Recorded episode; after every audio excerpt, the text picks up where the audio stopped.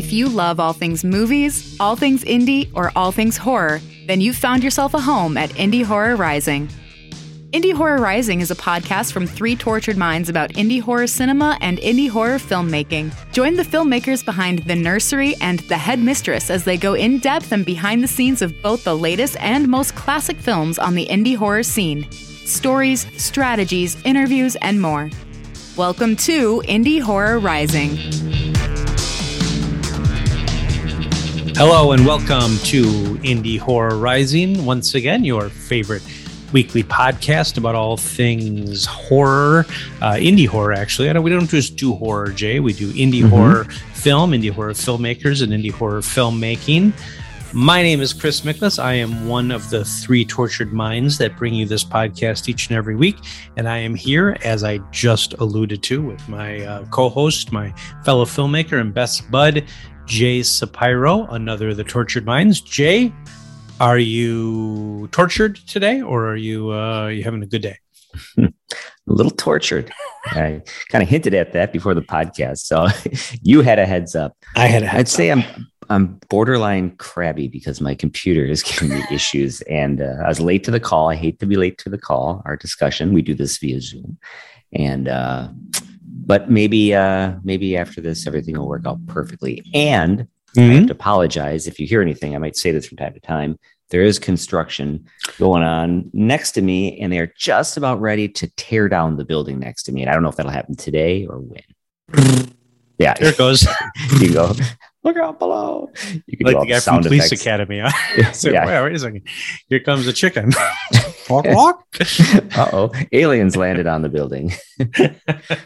Well, I will say that it's uh, if you if you think you're on the verge of being crabby, then it's yeah. a good thing that mm-hmm. we've already done our interview with our uh, with our guest filmmakers this week. You won't have to bring your crabbiness to bear. I would have unleashed all hell on them. You would have, which would have been a shame because they were just the most delightful gentlemen.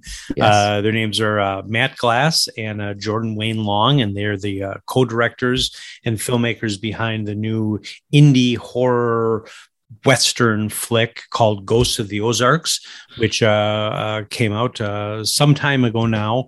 Um, mm-hmm. Once again, we're, we're, we're nearing the end of some of the archived uh, interviews we've decks. done. Yep, uh, but uh, we interviewed them several weeks ago, but had a, just a terrific conversation, and and they and they were just terrific to talk to. So it's I'm really thrilled that we're able to to finally get this podcast dropped and and get them some an introduction to our audience, and uh, even more thrilled that uh, uh, that they won't have to put up with uh, with your crabbiness as part of the yes, interview. Just you. This just is just for you. You get to delight in it, and it is important to uh, to mention that we did record this a little while ago. I think it was back in February because we talked a Good little Lord. bit. Yeah, we talked about how because uh, David Arquette is in this film, yeah. Ghost of the Ozarks. And I think we brought up the fact that Scream was coming out and was hitting the theaters or had just hit the theaters. So we don't want you to say, what are you guys talking about? That was a few months ago. So we are clearing the decks. We are clearing the decks, uh, but uh, this was an uh, outstanding interview with these guys. It's a really, really interesting, really enjoyable film.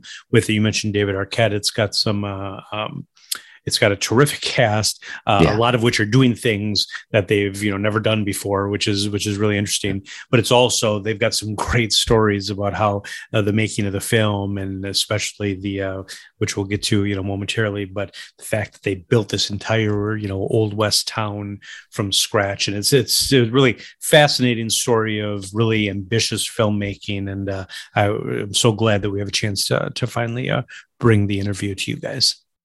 Yeah, absolutely. Well, why don't we go ahead and go to a break and then let's get to that interview. Sounds good. We'll be back uh, with that right after this. An isolated home. I go crazy out here in the middle of nowhere. I think there are a few more houses around, but it's pretty spread out. An infant child. You are actually Miller's first babysitter. A tragic secret. I never told you what happened to my mom. I know she died. That's what I tell people. The terrifying first film from the next generation of horror masters. Oh my god. The rising chill of panic. I'm I'm sitting here with a bunch of paranoid hysterics talking about ghosts. There's no such thing as ghosts. The pungent stench of dread. And she was just staring at us. You just said you couldn't see her face. I know, but I could feel it. An evil demon from beyond the grave. We have to get out of here. Why is she doing this? Why is she after us? I don't know. Why now? Raw, riveting, terror. The nursery. Help me. Help. Help. A new generation of horror is born. Ah!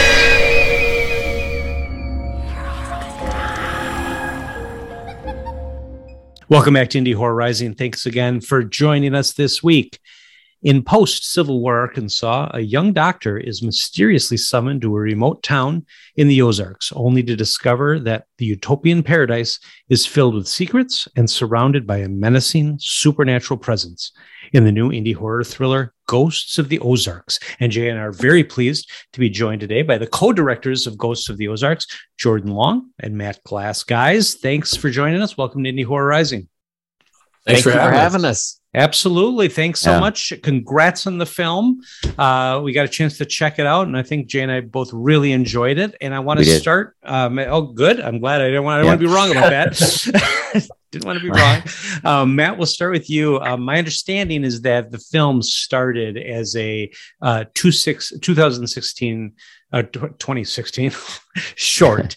Um, was it was it were you doing it as a proof of concept like right from the start with the idea that you were going to make a feature or was it just something that you were so interested in once you finished it that you wanted to kind of expand it and and and revisit the characters and the and the and the concept that's a really good question i feel like jordan could go into more detail but um, from my perspective i feel like so jordan wrote the initial idea for the short and it was just I feel like initially, initially it was like, let's make a short film. And he started like writing, coming up with ideas and doing this whole board of stuff.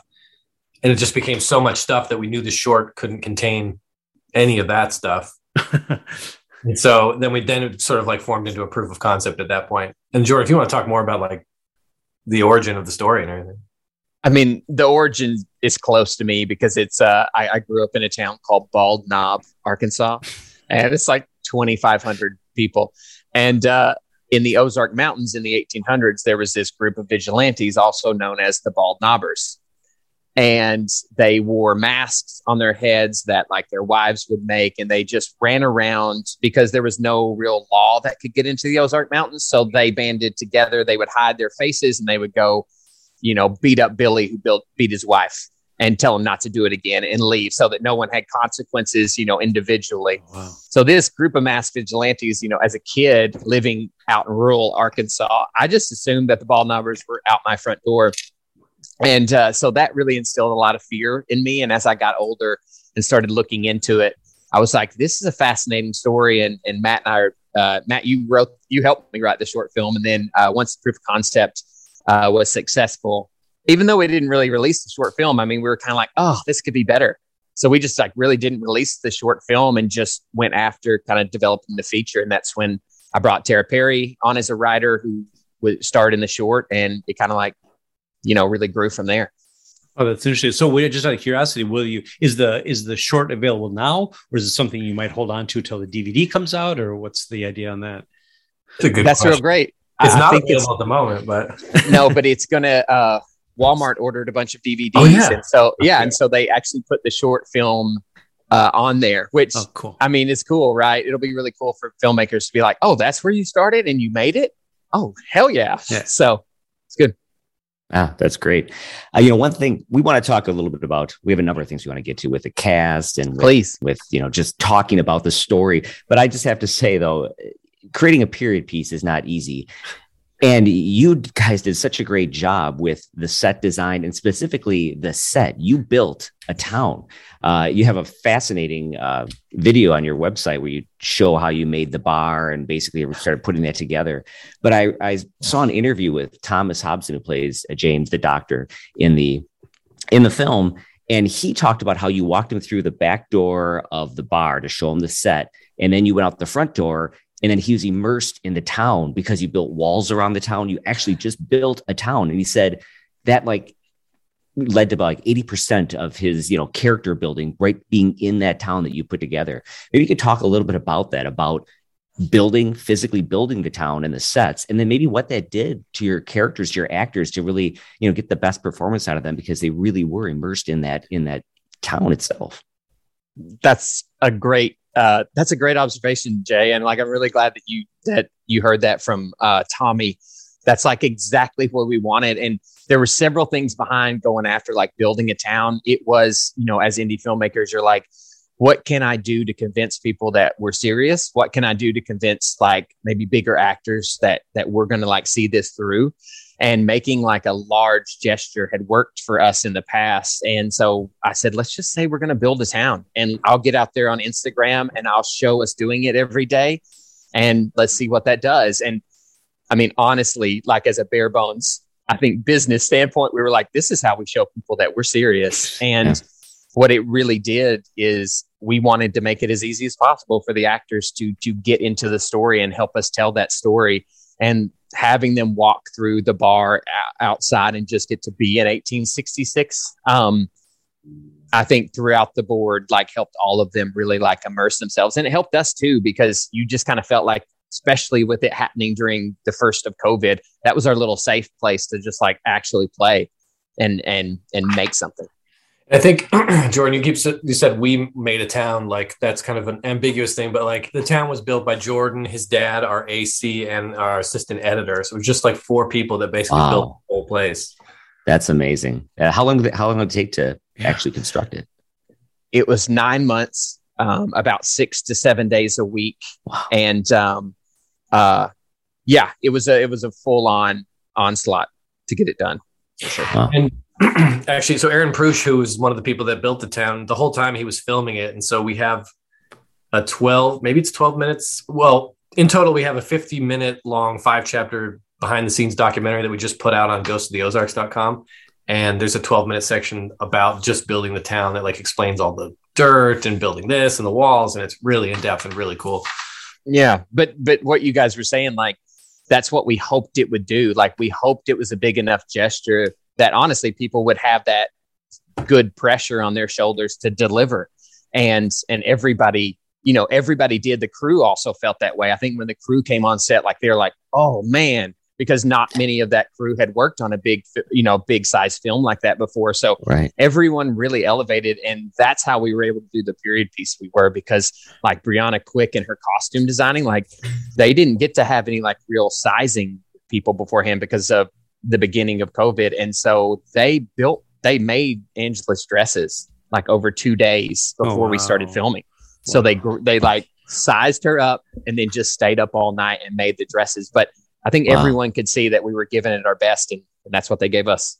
I think it was ingenious uh, what Tommy said. Uh, the the main entrance to get into the town was through the bar, so you just kind of had like this airlock of the bar before you entered the town. so when you're in the town, you literally can't see anything of the real world and you're just you're just like surrounded by 1886 it was really cool. That's cool. Well that's and you you allude a little bit to the, the kind of the period aspect of it. And i'm just i'm also fascinated when when indie filmmakers particularly take on a period piece because i mean indie filmmaking is hard enough without then having to go and trying to capture you know the speech patterns of the time and the and i would imagine that building the town you know the, the few times that we've seen you know some of these period pieces, it's usually like people in the forest with two horses and you know sure, yeah. something yeah. like that you know because yeah. you know it's hard to find the set stuff so you build a set that's like one major challenge out of the way but just talk about some of the other challenges of making a period piece i mean i, I can't imagine all the other obstacles you go through as indie filmmakers to then add the period aspect to it i mean for me uh you know logistically it was uh i have I have a carpentry background. I have a hardscaping background. So we kind of use what we have and what we know. And I was like, hey, I can do this. So why not? You know, and so in for a couple things, I had relationships with like a sawmill.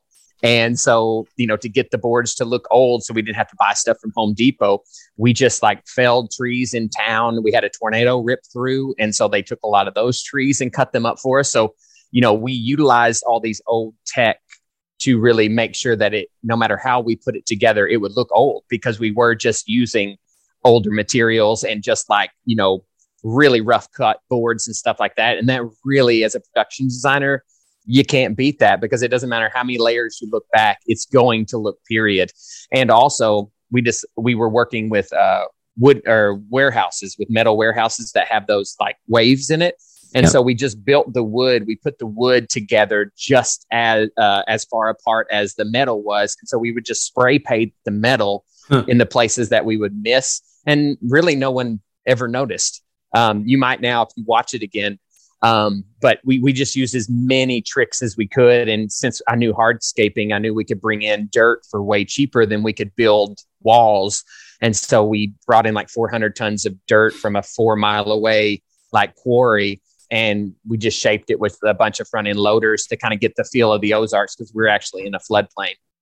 I think this wasn't really a challenge, but was a really smart part of the script is that there's hints of like technology that's not accurate to the time. Like there's like, oh, this guy's the whole place is, is gas filled, which wasn't around that area at, in 1886. And there's like technologies that James McCune and his uncle have both like created.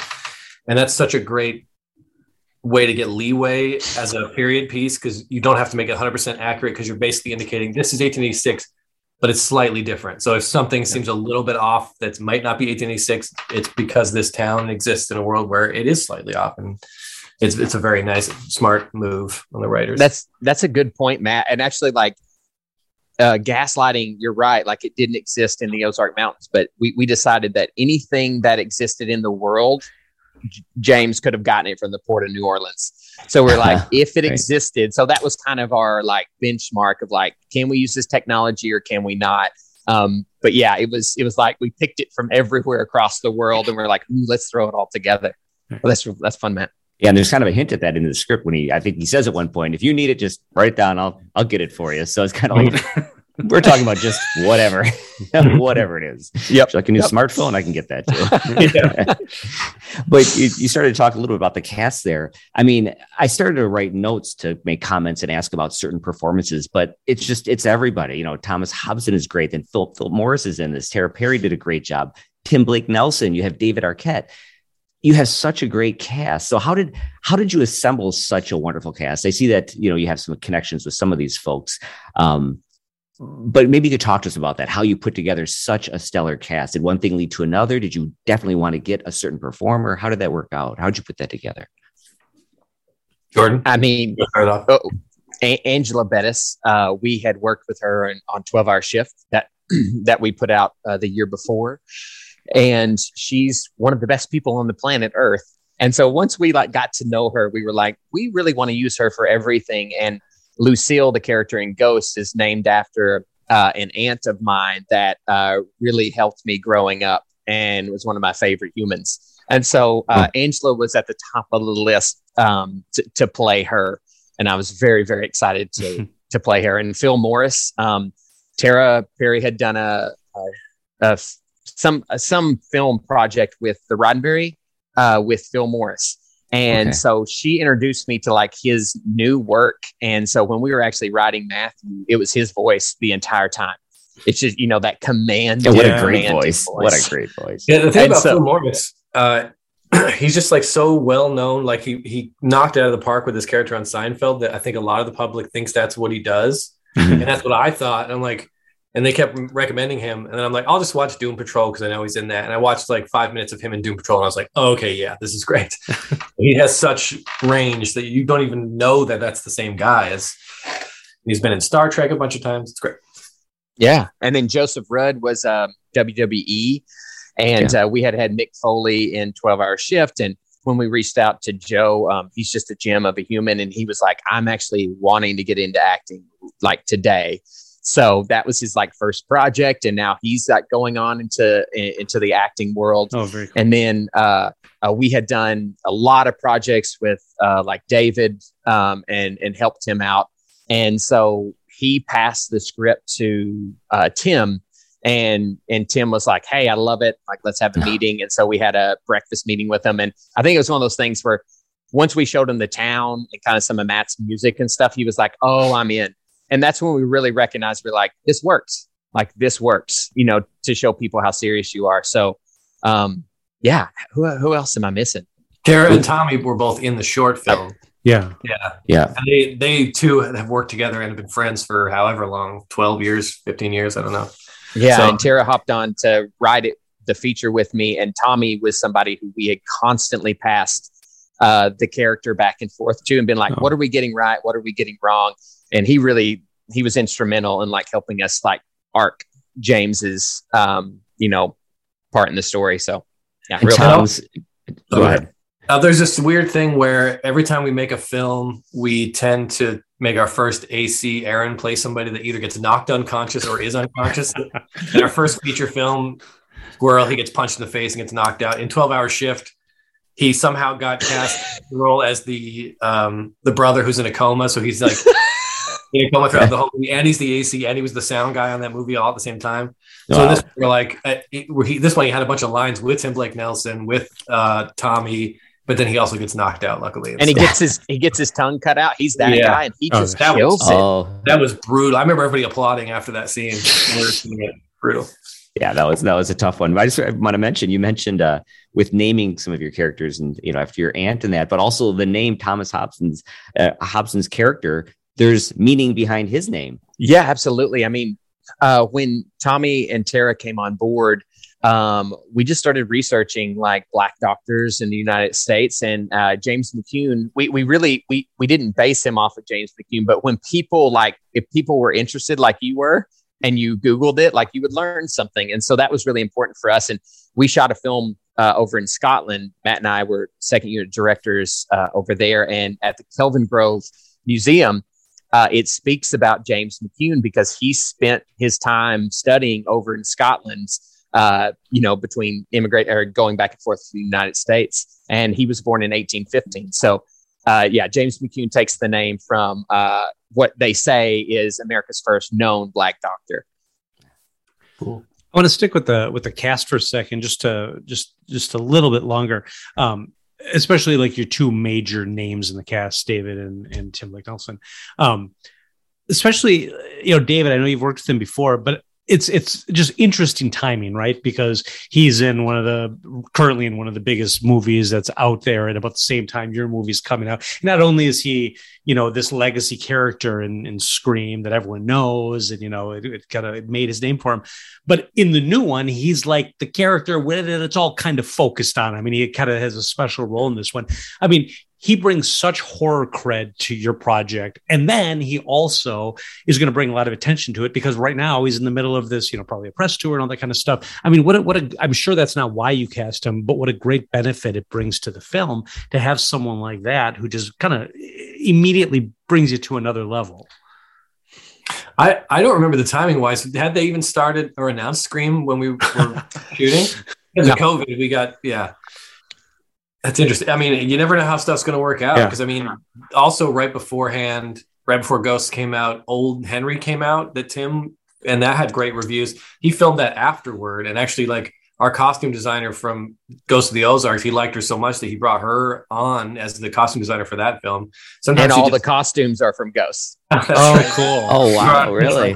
That's Um, funny. so you, you never know how stuff's going to work out. I mean, it's Mhm. uh, it's great. So you know, Yeah. as a as a indie director ourselves, I, I think about things like this, and uh, especially with Tim, you know, he's one of the he's today working today. He's one of the best character actors out there. I mean, he just you know he nails everything he does, but he's also like worked right with some of the best directors out there, you know, Guillermo del Toro and Spielberg and the Coen brothers, and the list goes on and on. Is there any kind of, when you're directing a guy like that, is there any kind of intimidation factor where you're just like, oh my God, you know, am I gonna, is this guy gonna see through me as a director? Or am I gonna, you know, pull him aside and say, how do you think Guillermo would handle this scene? I'm just curious. so what would he do if it was in this case? Is, is there any of that, or is he just another actor that you just kind of, you know, go with? I mean, we by that point, by the time we got on set with Tim, we had had countless hours of conversation uh, with him. You know, we started off uh, with a three-hour note session um, where he was just like, "Hey, I'd like to give me give give you my notes. You don't have to take any of them." And so we really like, I think in the beginning, Matt, like we established like our relationship of just like, "Hey, yeah, no, that's a great idea. Oh, it can't be this way because of this," and And I, I felt really comfortable. I don't know about you, Matt, but like once we got on now, really fun, which you should talk about is like the song and and directing him like with uh with the song because that was pretty special with him and Angela. Yeah. Before I talk about that, I was just going to say, uh, I think because Tim's also a director, he has probably worked with actors that are a big pain in the butt and wants to do everything he can to be while on set to be just like down for anything. He'll hang out on set if you need him to. Like he just he just knows like how to be. He just he wants to be the actor that a director wants to work with, which is was yeah. great. Uh, but yeah, so about a month before we started shooting, well, we knew there was going to be a musical number in it, and that he was going to have to sing, and he was on board and excited about it. And then like a month or three weeks before we started shooting, we were like dealing with COVID and dealing with building the town, all that stuff. Jordan, I can see Bonnie in the corner there walking around. Uh, sorry, dog. Um, anyway, and he was like, "Oh, let, let me hear that song so I can start working on it." And I was like, "Oh no, yeah, he needs to work on the song beforehand." So I was like, "Oh yeah, let me uh, just finish it up." I'll uh, so I ran home and I wrote the music, and then Jordan came home well, it wasn't really our home, but wherever we were staying, wrote the lyrics. We we roughed up a version with Jordan singing all the parts and sent it to him like the next day. And and then when him and Angela came on set, there was a piano on set, and Angela had learned the piano part. Wow. And they would rehearse it together. I'm like, this is like a song that we made like a week ago or two weeks ago. And they're like, people took the time to like learn it. Yeah. And yeah. it yeah. was just so crazy. That was special. Like, listen, we just got this fan art in this morning. Uh, that's really funny that we were talking about this, but somebody did this. That's cool. I was like, you got to send us great? a picture of that so we can put it in our show notes. You got uh, it. Yeah, yeah, you got it. I should, yeah, I should get a copy of that too. I didn't think about that. Absolutely, it's it's just it's so special. I mean, to have Angela Bettis and Tim Blake Nelson singing, uh, you know, singing oh, yeah. that song and and have that as something that people really are enjoying about the film, like it makes our day. It's, yeah. It, yeah. it really does. It's it's real special. Well, the, the, the songs that are in the film are terrific, and you guys worked on that t- together with the lyrics and with the music. But then, Matt, you, in addition to shooting the film, co-directing the film, you guys wear so many hats in this. You're also the composer, and mm-hmm. I thought you did just a wonderful job uh, with it. And as a matter of fact, I I was looking through doing my research on you, and I'm also I'm so jealous because you're also a fantastic drummer. I'm a drummer too. And I sat there and watched your drum solos. I'm like, oh God. Oh, now he has it on an acoustic set. And so I watched that one too. I'm like, come on. He's a great filmmaker. He's a great drummer. I'm not going to be part of this interview. I'm so jealous. Um, I had so to, I had to beg Jay to come back and be exactly. so mad. But I appreciate the drumming. So mad. Fantastic. And and like I said, uh, the the score for the film is just is really terrific obviously you've, you scored a number of films and you have a, a great background. Um, what's the genesis for this? For the for the for this for the tone that in this film with when you approach the, the music and the and the scoring of it? What did you start with? Did you have an inspiration piece, or did you just sit down and just start working from dailies, or what? What what what's your approach there? Well, because the, that song with Tim and Angela was the first thing we did, there was a melody built in there that I was knew I'd use as the core for a lot of the score. But I wanted the music to be not exactly what you would expect. I didn't want it to be like Western music or like yeah. horror, exactly horror music. So I used elements. I think when we did temp music, I ended up temping a, a album by Jóhann Jóhannsson. I hope that's how you say his name. The guy who did Arrival and Man okay. kind of stuff. And I remember when Arrival came out, I was so mad about it because like it, the score got nominated for an Oscar, but the opening song is by this composer named Max Richter and the closing songs by Max Richter. And I thought everybody they love the score because of Max Richter. All this the rest of the score is stupid and like why did everybody? And then like a couple years ago, I re-listened to the score and I was like, oh my god, the score is amazing. Uh-huh. The stuff he does with like vocals and chopping samples, but also like atmosphere. Anyway, so like this guy who I was mad at for no reason ended up becoming a huge, huge inspiration for me as a composer and for the film. Just like that almost sci-fi esque vocal chopping thing that happens a couple times throughout the film. Just in like, the woods, right? Yeah, in the woods. Like there's which is Tara Perry's vocals actually. She came in and recorded a bunch of vocal parts that I ended up putting into making an instrument on my uh, keyboard out of. And, and just that like seductive, artificial something's off vocal style i think was like the key to like making the woods is odd and like intriguing and kind of scary as as possible. I didn't want I didn't want it to the music to answer exactly what was out there for you, basically. If that makes sense. It does, yeah. I mean, it, it, that's really interesting what you did with their vocals and how you kind of decided to blend that in because there, there's there's something with the soundtrack that you just want to listen to and see if you're if you're capturing everything. And like you said, it, it isn't what you I guess a lot of composers might say, okay, it's uh, the hook here is it's kind of a western, it's a horror film, so I'm going to do exactly what you'd expect, a little westerny, a little horror-y, uh, but you know, you went in a way that makes it just really unique and and really interesting to listen to on its own. Thanks, and I've definitely been because I've been in like rock bands and like made standalone music. I like I want the music to be able to stand on its own also and be interesting on its own. And that's definitely been something that's been a part of my composing style for a while is to but you, you, also you you write um you write to the like sentence and yeah i don't know i just like hmm. where oh, that cool. genesis came from for you yeah i'm definitely like a perfectionist when it comes to like making sure everything dips out when vocals are happening there's a pause and then there's enough the perfect amount of space between when a, somebody says a revealing line before there's a sting or anything like that like a cartoon would back in the old days but in a yeah. scary way instead of a oh, funny very way. interesting. But no, no yeah. clip yeah. clopping of the horse's feet. You know, yeah, yeah. yeah. I kept expecting I could have nothing. Yeah, that would have been really fun. That's actually.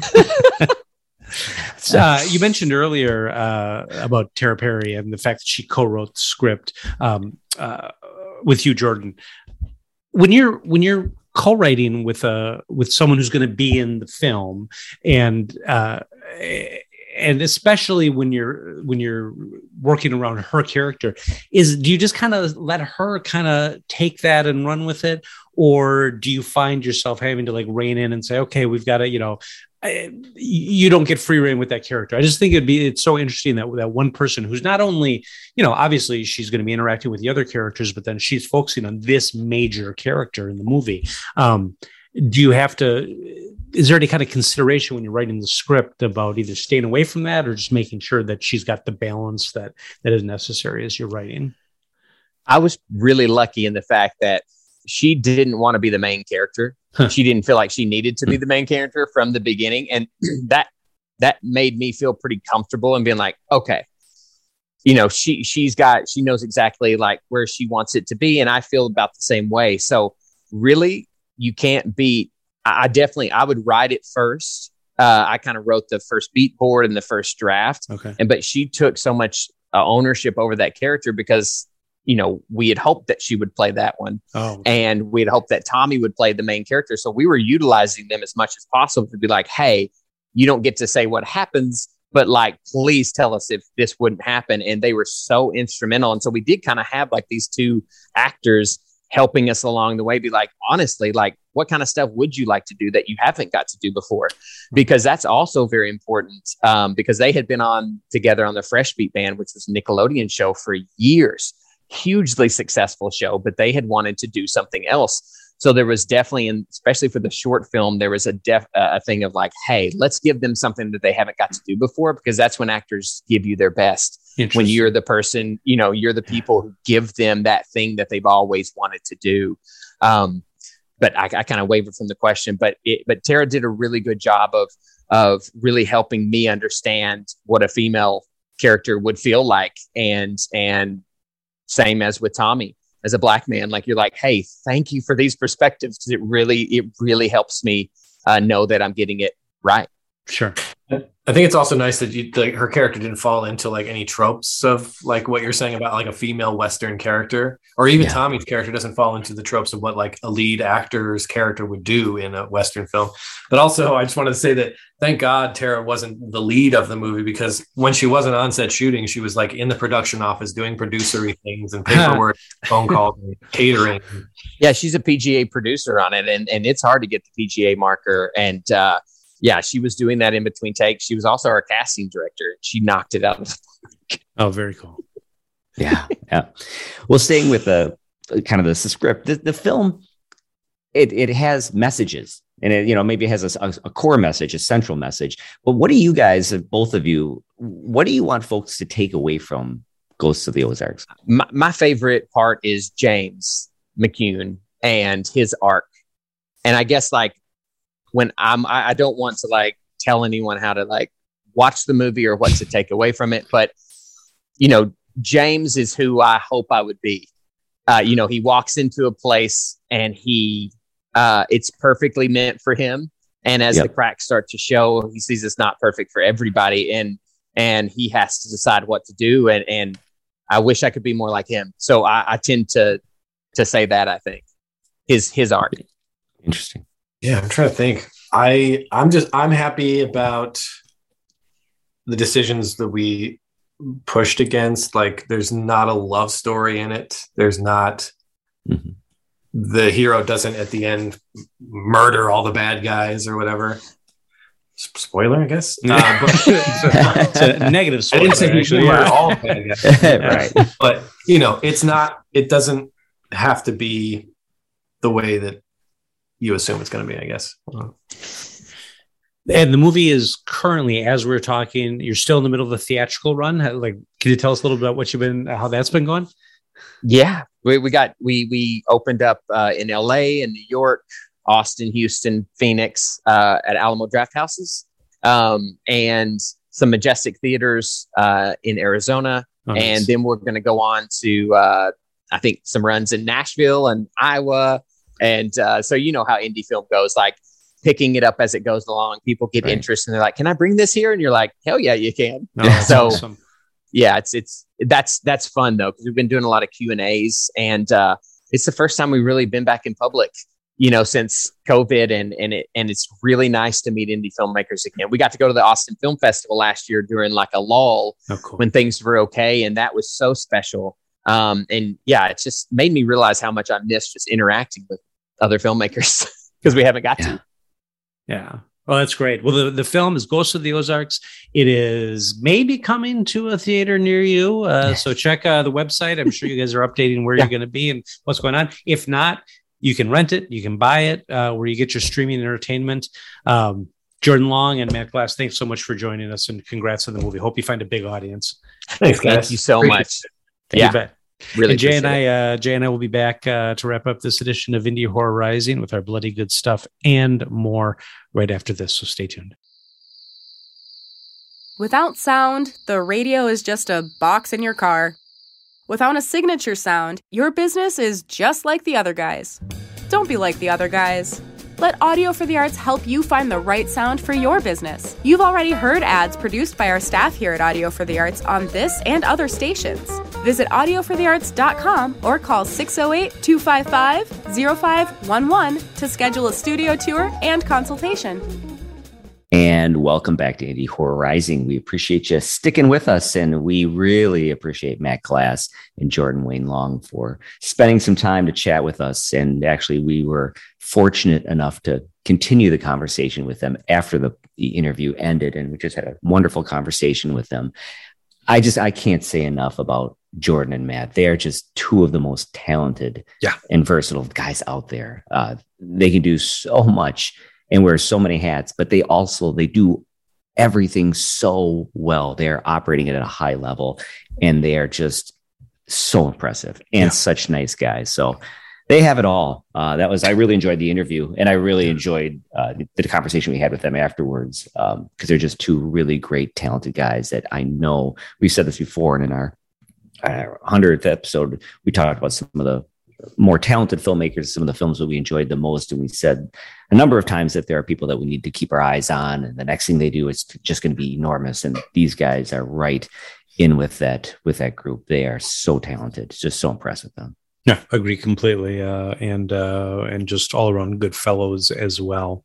Um, so thanks, thanks again uh, to uh, Matt and Jordan for joining us. We, we really appreciate it, and uh, and we hope you guys will all uh, get out there and and check out uh, Ghost of the Ozarks wherever you can find it streaming. It is available right now as we yes. speak.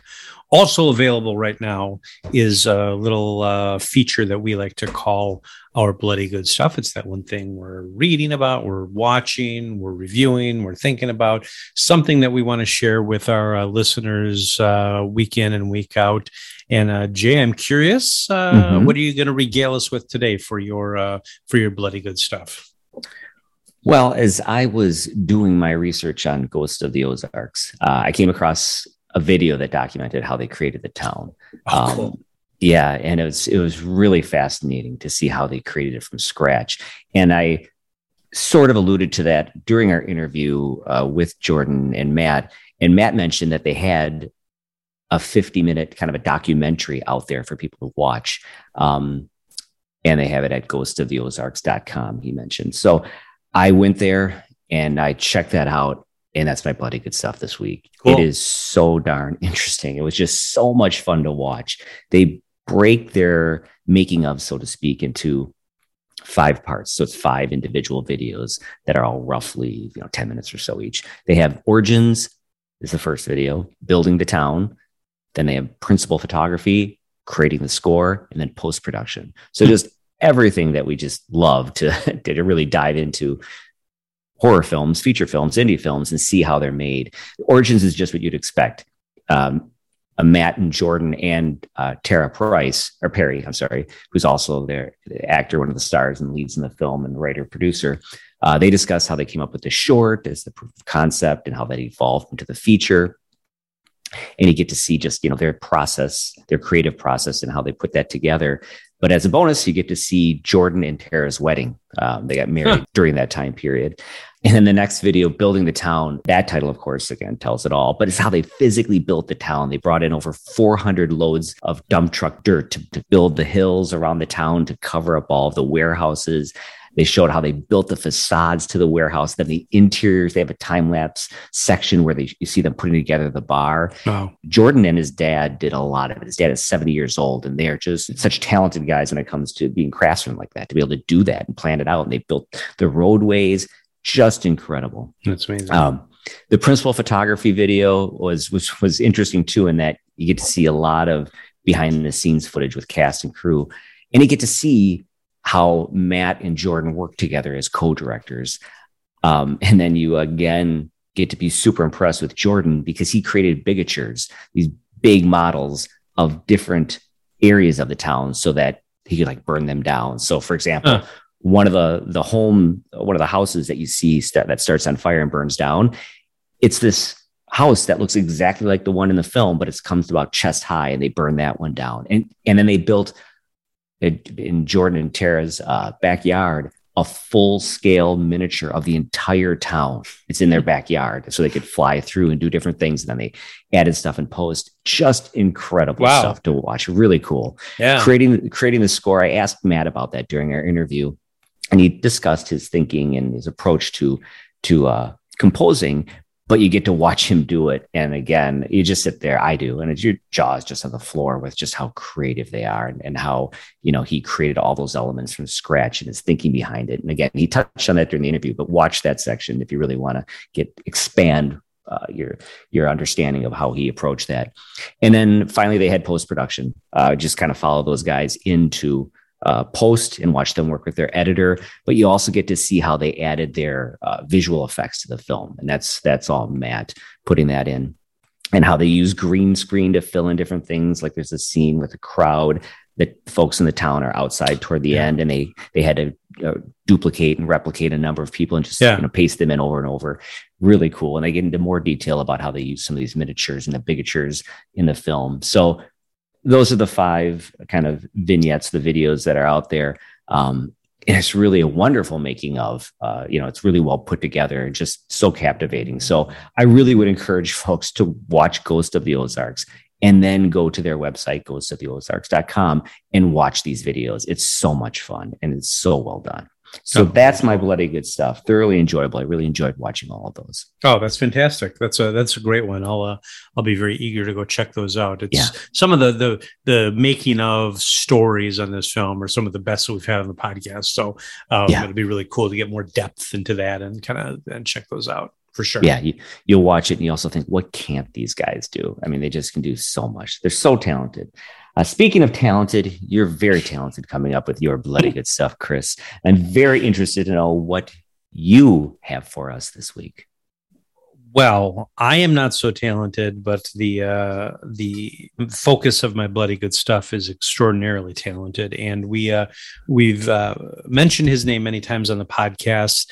Um, he is a friend of the podcast, and he is uh, uh, probably one of the uh, trying to think if we've had a more noteworthy filmmaker on, or well-known, or uh, more accomplished filmmaker on than Larry Fessenden, who we uh, interviewed. I can't remember if it was last year, maybe early last year, about his then new film Depraved. But he, of course, is a uh, is a legendary indie filmmaker um, who has been around for uh, decades now. He makes films, he acts, um, and uh, and he's he's one of the biggest names we've had on the podcast. He was very generous with us with his time, um, and I am. In, extraordinarily late with this bloody good stuff because it is it is no longer something that you can check out but it is so noteworthy that i, I really wanted to shine a light on it because uh, over the last several weeks the Museum of Modern Art in New York has done a uh, a lengthy um, and in depth uh, uh, what do you call it? A uh,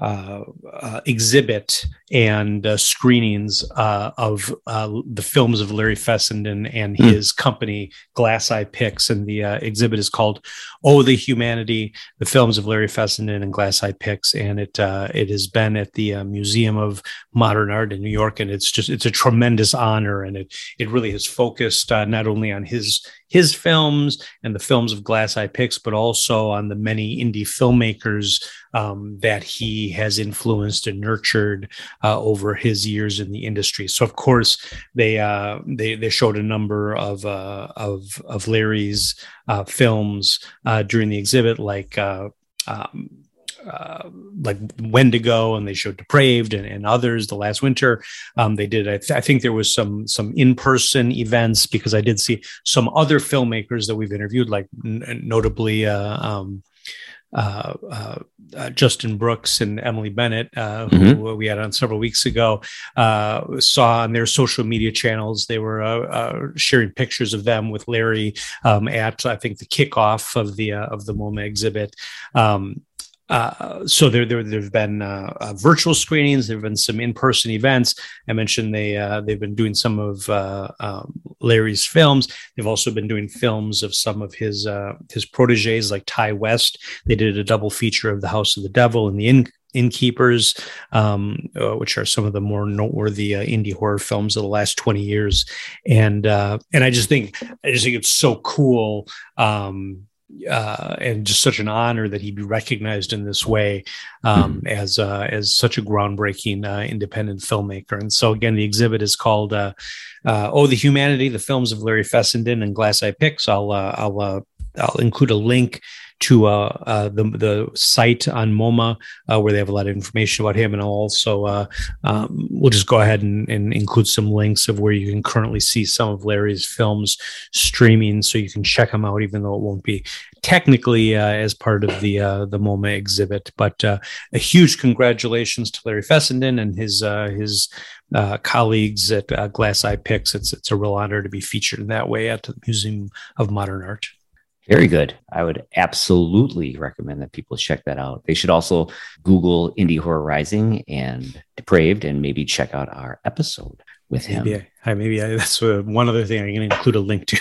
didn't even didn't even think of that, but that's a good. Might want to do that. Might want to include that. a link to our interview with Larry Fessenden. I, I probably probably right. Right, he's trying to think if we've had a, a, more accomplished and kind of more legendary name on the show in the last couple years, and I don't think we have. I mean, he's he's uh, he's been one of the one of the yeah. top names we've we've had on the show. I would um, agree. and agree and you know we got him because we just tracked out his email address, asked him to to show up, and he was like, "Yeah, why you know, why not? Let's do it. It'll be fun." He said, "You know, okay, yeah." You know, and awesome. he was another one that kept talking to us afterwards. And you could tell was just so generous with his time. Yeah, and could have gone, of course, on and on, and then pick a topic, and, and he can cover it if you want to go through indie film, indie horror. Um, yeah, that's yeah. a very good one. I didn't I didn't know that. I didn't see that. I didn't hear about it. So great for for shining a light on that. Definitely. Yeah, absolutely. But that'll uh that'll do it for this week's episode of Indie Horror Rising. Great big thanks again to Matt Glass and Jordan Wayne Long for uh, being with us to talk about Ghosts of the Ozarks. Make sure you get out there and check that out, as well as the uh, behind the scenes videos that uh, that Jay discussed. Um, and also thanks uh, to all of you for joining us. All of the all of you who who subscribe, who follow, who uh, make sure you get every episode of the podcast uh, in order to continue to uh, uh, expand our audience. If you if you are not among those people, please do so. Please wherever you get your uh, wherever you get your podcasts, uh, whatever platform you use, whether it's Apple Podcasts or Podchaser or Stitcher or iTunes Radio or Pandora, wherever you get your podcasts, we are there, and you can subscribe, you can follow, you can like us, and make sure you're getting every episode of the podcast delivered right to you. You can also follow us to get uh, links, to get bios, to get information about the uh, podcast and about our broader body of work, whether it be our films like The Nursery, our upcoming film, The Headmistress, or whatever we are working on as uh, Three Tortured Minds. You can follow us on Facebook at facebook.com slash Three Tortured Minds, the word three, Three Tortured Minds. You can uh, follow us on Twitter at, at Three Tortured Minds. This time it's the number three three tortured minds at three tortured minds or get us uh, on our blog where we just kind of cover everything um, and you'll always uh, get our show notes every week with links and bios and trailers and all that kind of stuff and that is at uh, three tortured minds the words three tortured minds dot wordpress Dot com. Follow us, become part of the community. Um, we really appreciate it. And uh, we appreciate you tuning in each and every week. It means a lot to Jay and I, just as it means a lot to me, Jay, that you're here with me every week, uh, or at least every week that we decide to do an original show. That's right. It means the world to me, too. Great show, great buddy, good stuff. I'm looking forward to doing this again next week, unless we decide to go ahead and have a uh, encore episode. and dad, daddy's traveling next week, so uh, so so it might be that we may have to have a uh, we may have to have an encore, but we will we'll we'll talk about that off air and figure out what we're going to do. And uh, but That's regardless, we will talk to you and see you all next week. Bye bye.